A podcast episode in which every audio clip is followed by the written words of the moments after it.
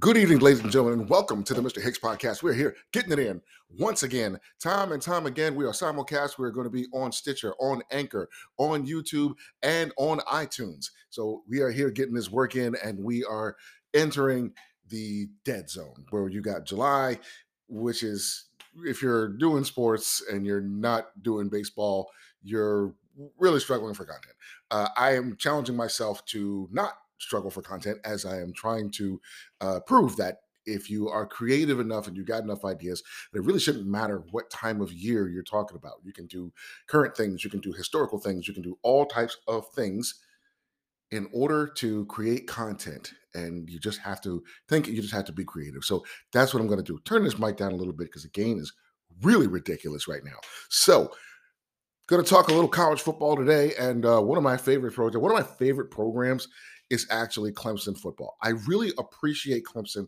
I appreciate Dabo Swinney because I think they have a very old school type of feel to it. It's very family oriented people. They and um, I'm I think it's a testament to doing things in a kind of an old school manner where you know uh, the culture that you're trying to create is very important that you have the right people that it's a family group it's like one of the things i like about clemson is that they actually don't recruit at a crazy high level they recruit usually between like 6 and 10 11 but they don't recruit in the top five or top three like every year like georgia top three um, uh, Alabama top three, Texas A&M top three, LSU usually somewhere between like the one and five, something like that eh, over the years. But Clemson historically does not recruit at an elite level. They all one of the other things that they don't do is they don't give out a lot of offers. Uh, for those of you who follow recruiting the way that I do, you mean to do a show where you follow recruiting specifically takes a lot more time, and I'm just not going to follow it like that. But I'm interested in it, and I want. I'm going to continue to be interested. And I'll drop things uh, in the show here and there about recruiting. So they don't recruit at an elite level, especially for a team that has performed at a high level. They get it right where they need to get it right, and they develop. And I really like the fact that they get the right people, not just players athletically on the football field, but good people that fit their culture. Because every time you bring in a knucklehead who's a great player, you got to understand the knuckleheads they affect your locker room and they affect your team and they affect your sideline in ways that you can't imagine. They are doing things on the side away from the team that are going to affect your team.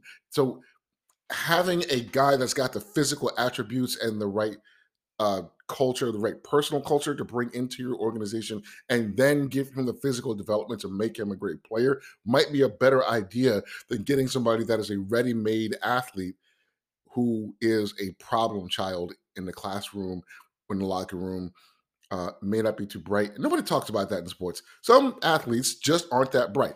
And especially if you're black, you can never say that. You can never say that a black athlete isn't smart. And sometimes they're not smart. And sometimes that affects what you can do with them and what schemes you can put them in and how how much they study, how much they're able to react. They can physically move, they can physically do a lot of things, but nobody wants to bring up that elephant in the room. Maybe guys just aren't that smart. But you know, back to the subject. Um, they focus on developing players. They don't give a lot of offers. Um, most teams are going to offer, I don't know, between three, uh, between like 250 and 350 offers uh, for what is now maybe 35 slots. So it used to be 25 period. So like where you're bringing in transfers or you're bringing in high school kids. Now some pro- players were having teams were having so many problems with players leaving that the 25 that they were allowed to bring in really wasn't replenishing their depth on their program. They could bring in 25 and they would leave lose 15. So between like graduating kids and then kids going out to the transfer portal, they couldn't even give out 85 scholarships. So they were having a lot of problems with depth. So they have changed the rules in NCAA that you're able to get, to, I want to say to a believe 32. So if you lost a bunch of kids, you can take, you know, X amount of um, high school kids, and then you can bring X amount of transfers up to 35 kids if you lost a lot of kids. So they've made that a little better. But most programs are going to offer somewhere between 250 and 350 offers, offers, and I'm putting up the air quotes for those of you who are only listening on uh, audio offers for uh, at most 32 slots. How is that possible? It's not possible. And if you're in the recruiting game or you got a friend that's getting recruited or you got a child that's getting recruited, most people don't know that. And you think that if you're getting an offer that you're really getting an opportunity to play college football for that team and that might not be the case. So Clemson tends to only give out somewhere between, you know, like 70 and 80 offers a year because they're very, very picky about who they offer. They have some guys that are top five guys in the country at their position. Clemson won't even look at them. Clemson's like, not for us. He doesn't fit what we do. He doesn't fit our culture. He doesn't fit what we're trying to do offensively or defensively. There might be a lot of reasons. Academically, we don't have to have guys that we got to worry about. Just doesn't fit what we try to do. And that's important to them. And I appreciate that. And the other thing that's unique about Clemson is that uh, their administration had faith in a long term strategy. There were some times when um, Clemson was really struggling. Those of you don't know, uh, Dabo was a, I think he was a wide receivers coach when Tommy Tuberville was fired and then he was uh, elevated to be the head coach. He wasn't even the coordinator. Matter of fact, the coordinator I want to say left with Tuberville because he was so pissed off that, that he got his wide receiver coach got the head coaching job instead of him. So uh, th- that internal thing of like developing coaches and developing players from within is very important to him. So these are really great attributes that you want to have for your coach. It creates great culture, uh, is a great communication, and like a, a kind of a faith between those coaches and those players and the head coach, and that you're here because you fit what we want to do culturally. If you're a coach, we expect you to develop. We expect you to develop players, but we also expect you to develop as a coach. And when opportunities come in this organization, you're going to get the first opportunity at those jobs within this organization. So maybe guys develop and work hard at that development because of the opportunities that they know they're going to give, because Dabo puts a lot of faith in the guys that he brings in. I appreciate that. Having said that, sometimes, and this is hard to do because he's been really successful it's really hard to get away from something that has worked and something that you believe in wholeheartedly and you've built your entire organization around. They've been to the playoffs six times. They've won two national championships. They've been to one, and you beat Nick Saban to do it. Like it was like it's not like it doesn't work. It it works. It it it has been working. But one of the more difficult things that I've seen in sports is can you pivot? When things start working, when the rules change, when the situation changes, can you change with it or do you lag behind? If you lag behind, the speed of the way things are changing right now with the transfer portal, with uh, NIL, and with the hell with the, the conference moving, conference is moving the way that they are. The speed of way things are moving right now is breakneck. And if you're going to be stuck in the way that you did things before and not move along with the times, you're going to get left behind, which concerns me. But the main reason I'm doing this one is I I, I look at this, and I've done a show kind of like this before on Clemson, but it, it, certain something is kind of sticking out to me when you're too closely tied to your culture. Like one of the things is he's not really um, em, embracing. Like Dabo's not embracing the transfer portal. Um, when Alabama has problems, Alabama just goes into the transfer portal and they and they solve their problem right now. Like we need receivers. Go into the transfer portal and get the two best receivers that you can.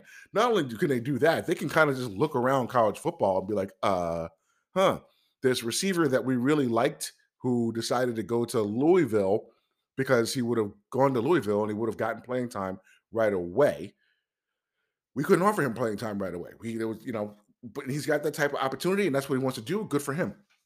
But Alabama's got enough money to have analysts that do nothing but watch those guys and say, like, yeah, uh, how's that receiver doing over there alone? He's great. Louisville's terrible, but he's great. Like, oh, why don't you um drop a little line to the, you know, his parents or someone of his boys back home or maybe his seven on seven coach or his trainer that he works with in the offseason that you know should he happen to be in the transfer portal alabama would be interested in picking him up. Next day he's in the transfer portal and next year alabama has solved their wide receiver problem. Yeah alabama can do that because most people would break their neck to be on alabama's team. Alabama can do that. So when Alabama has a problem, Alabama can fix their problem. Clemson has not embraced the transfer portal at all, at all. Like they had out, they, they have offensive line problems. I believe they brought in one offensive lineman in the transfer portal. It's just not what he. When you have a philosophy of developing in house, and you say to them, well, "Why don't you go to the transfer portal?" Somebody like Dabo goes, "If I don't have the type of guys in the organization already, either we brought the wrong guys in." Or we're not developing people like we said we were going to. So that need to bring somebody in, that is a vote of no confidence to the people that we already have in this building. I have faith in the guys in this building. I have faith in the people that develop the people in this building. So I'm not going to go ahead and just wholesale bring people in because if I got to do that, I didn't do a good job. Well, maybe you didn't. Dabo, I mean, even Alabama has to realize sometimes to think about it. like Agiye Hall and uh, Jahleel Billingsley, Uh, two, four, four, and five star players. They're gone. They they were good football players, but when it came time for them to be focused and be ready to play, they weren't. When it was time for them to call on to be to do their job, they didn't. And in Alabama, that means you leave. But because Alabama, that means I can just go and get somebody else. But what happens at Clemson when that guy doesn't do what you thought he was going to do? You're not perfect in your recruiting. And we'll get to that in just a second. But you're not perfect in your recruiting. So when somebody doesn't work out, you just stuck with a hole with a guy that you thought was going to be the guy for you and now he's not. And now you won't go get somebody else who could fill that hole. And then you got to start somebody that may not be ready to start. And now, what are you going to do when you need weapons for a quarterback like DJ, who you know isn't turned out to be what you thought? Um, his loyalty might be he, he might be loyal to a fault. And I, the, the, main reason I say this right now is because of his um, coordinators. So he had two, two long-term coordinator coordinators. He had uh, Tony Elliott and Brent uh, for the offensive coordinator. Brent Venables, the defensive coordinator, probably one of the better defensive coordinators in the country. And Tony Elliott and Brent Venables both get head coaching opportunities every single year. Every job where a Power Five job comes in, those are the first two calls you're probably going to make. Uh, and for years, they have just said no. I think I'm not. I'm happy where I am. They were paid very well. They have a, a great organization. They're treated very well, so they stay where they were. Uh, now, uh, Venables got his dream job. He's over at Oklahoma, and then to- uh, Tony Elliott, for some reason, took Virginia. I am still not really understanding why that is. It's a very good academic school. I know he's an engineer by trade. It might have something to do with it, but um, I don't think he went there. It's it's kind of a weird choice to me. But now Clemson has to make that choice as to who I want to bring in to fill the role of offensive and defensive coordinator in the same year at a, an elite program. What did they do? Hired from within hired from within. Part of their philosophy is like if I have to go outside this organization to fill these roles, I am not doing a good job of developing my coach, and I'm not being honest with them because I told them that I was going to give them the first crack and give them the opportunity to have those jobs. And remember, he was an internal hire when when uh, Tommy Tuberville got fired, they brought in Dabo Swinney as a position coach. Never even been a coordinator, I don't think, and brought him in and made him the head coach. So he's going to pass that type of thing on that gave him an opportunity. And good for him. But it better work because the dude he hired as a defensive coordinator is really unknown. And uh, the guy's name was uh, Wes Wes Goodwin. So never heard of him before. I mean, that doesn't mean like he's a bad choice, but it means that he had an opportunity to hire pretty much anybody. Now, mind you, Streeter, the guy Brandon Streeter, he uh, played college football as a quarterback. He has been a play caller at multiple stops, not like huge stops, but you know, I think he was calling at like Richmond and someplace else uh, pretty close by. But um, he has been a play caller. He was not the play caller the last few years. He was a quarterback coach, and now he's going to step up and he's going to be that quarterback coach and play caller for Clemson. Good for him. Hope it works out but you had an opportunity to literally interview and hire anyone. Anyone. You could have hired the best play caller from FCS. You could have hired uh, the best play caller. You could have hired an offensive coordinator. Hell, Jeff Lebby was available. You could have hired Jeff Lebby from from um, uh, from Ole Miss. And uh, where does he go? Goes to Oklahoma with Venables. But you wanted to hire from within. I'm not saying it's a terrible thing. What I'm saying is it kind of better work because this is going to be looked at if Clemson struggles as to why did you do this? Why why is this who you chose? And it's always it's all good when you've won a couple of championships for a while, but eventually people expect to win now. And you've already had a bad season, two bad seasons in a row. People are going to start calling and it's going to start asking questions. Now, not to say that he's good, he's not on a hot seat. Let's not go that far. Not everybody that's having struggles is on a hot seat. However, I, I imagine it's going to be a problem, and uh, it's going to be something that's going to have to be fixed rather quickly. So, um, speaking of being loyal to a fault, let's talk about DJ Uiagalelei. Um, DJ, the year before, DJ had he took over for uh, uh, Trevor Lawrence when Trevor Lawrence got hurt and played really well, not just adequately. I thought he played really well, and I figured like you know they they they, they had uh, Deshaun Watson, then they had Trevor Lawrence, and now they're going to DJ Uiagalelei, 6'5", 250 pounds. He's also a, a, Major League Baseball prospect, throwing 98 mile per hour gas. He is he's big, he's strong, he's all of that that you would expect, and looked like he was going to be the heir apparent to Clemson uh, quarterbacking, which has been elite, obviously. So he didn't do well last year, not at all. So when I say not at all, I mean kind of like egregiously not at all, not not good at all. Um, he he completed uh 55% of his passes in college. That's not good. Uh, he only threw for 2,000, about 2,000 yards. That's also not good. He only had a six yard completion, uh, a six yard average per completion. That is exceptionally bad and he threw nine touchdowns and 10 picks. That is egregiously bad. So on a situation where and they had um they had to start a running back at uh, freshman at running back, uh, Demarkcus Bowman the year before transferred uh, very early, so they didn't have the depth at, at, running back. And like I said, they don't tend to carry a lot of depth anyway. Their, their, their, their roster is small. Their recruiting classes are small. So when they have a problem at the top, there's not a lot of depth underneath that at Clemson they expect to hit on the guys that they bring in. They develop, that's good for them. When they don't develop, they have a hole and they don't go in the transfer portal to fix it. So they didn't have uh, another viable option at quarterback when DJ did bad. So DJ just kept being bad because there was no other. As bad as he was, he was the best option. That is as bad as he was. Sometimes you just write it off and be like, you know what, we're you're going to suck and we're going to suck, but you're going to get better and we're going to get better. We're going to lose this as an opportunity to look at what you can have, what you do well, and evaluate and and see what we can get better at in the off season. But this does obviously need to get better. So now enter um, Cade Klubnik.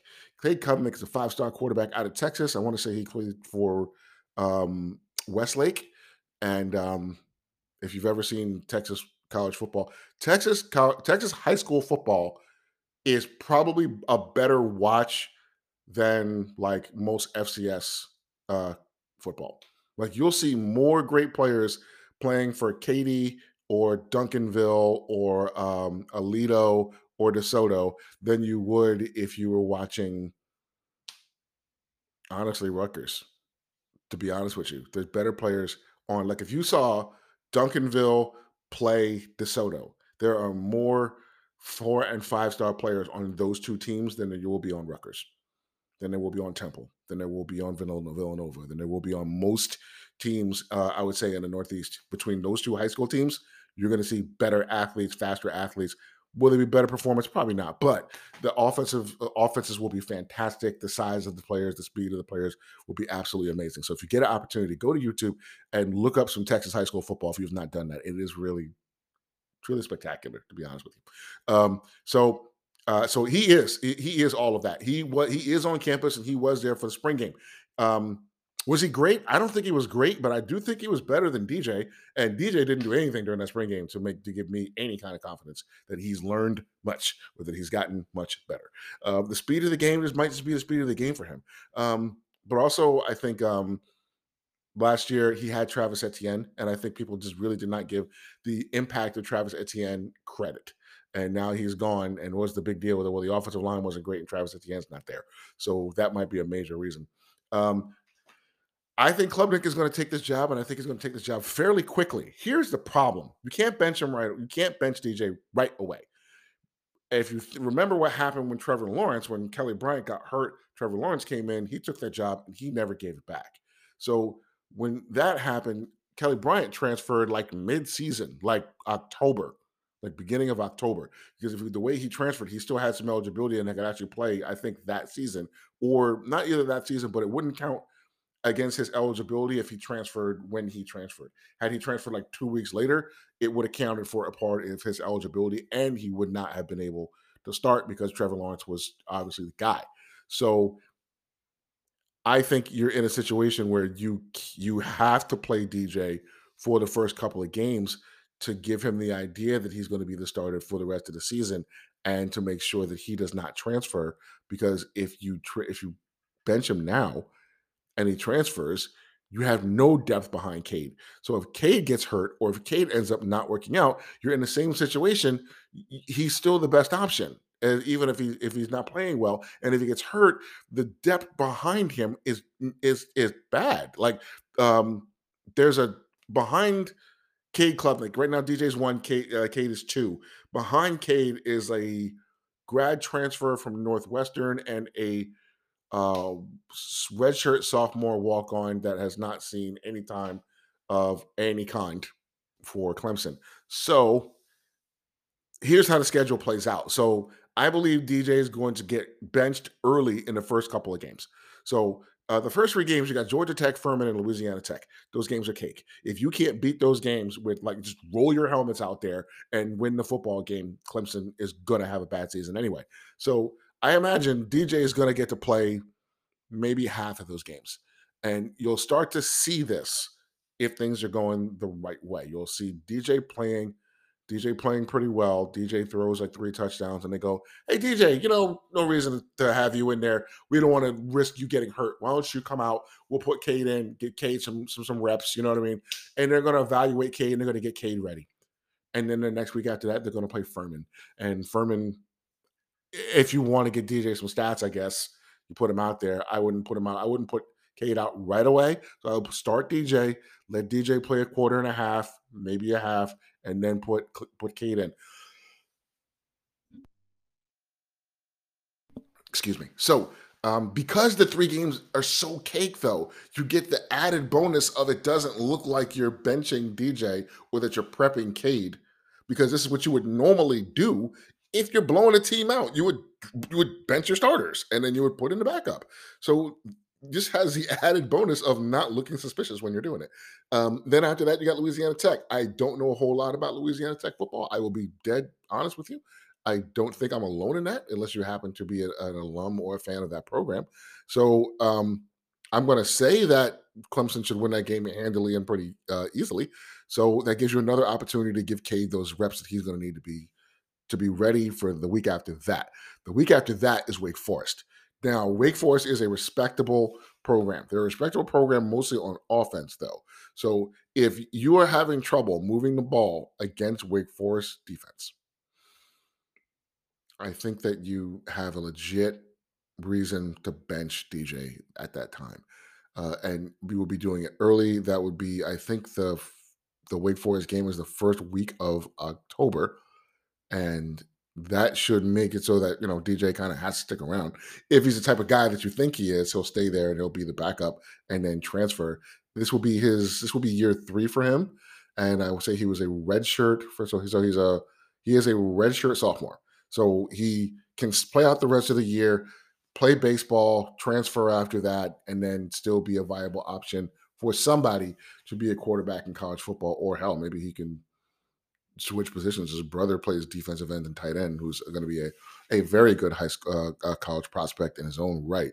Probably going to go to Ohio State because he's a, an elite defensive end, and um, then K can can do things going forward. But here's the thing: Clemson's got to get this right because this is going to start to affect recruiting. One of the things that Clemson also did very well was Clemson did not have a lot of attrition. They didn't have a lot of attrition in coaching or in the transfer portal. Players did not leave Clemson a lot. So that's starting to happen as well. So when players are leaving and you're not going into the transfer portal and you're not bringing any in, that's also a problem. So um,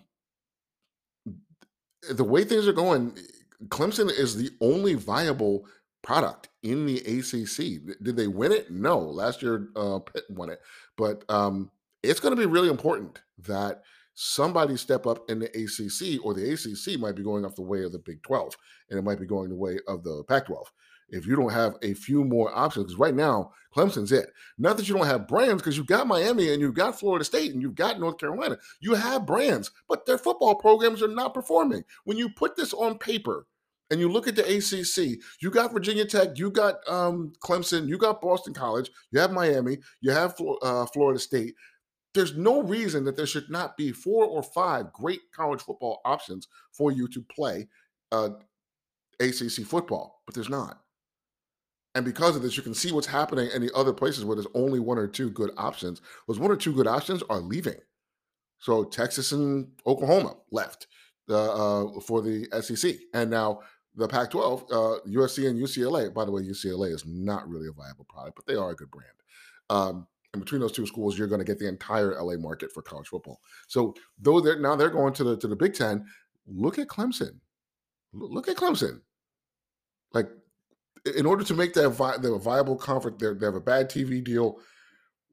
If Clemson is still good and still a great viable product, they might be the next team looking for a come up. They might be trying to join the SEC. They might be trying to be joining the Big Ten. It'd be great, good move for the Big Ten to get that footprint. They got a west a, west foot west coast footprint, and then you get down to Clemson, got a south a southern footprint as well. Might be a good look.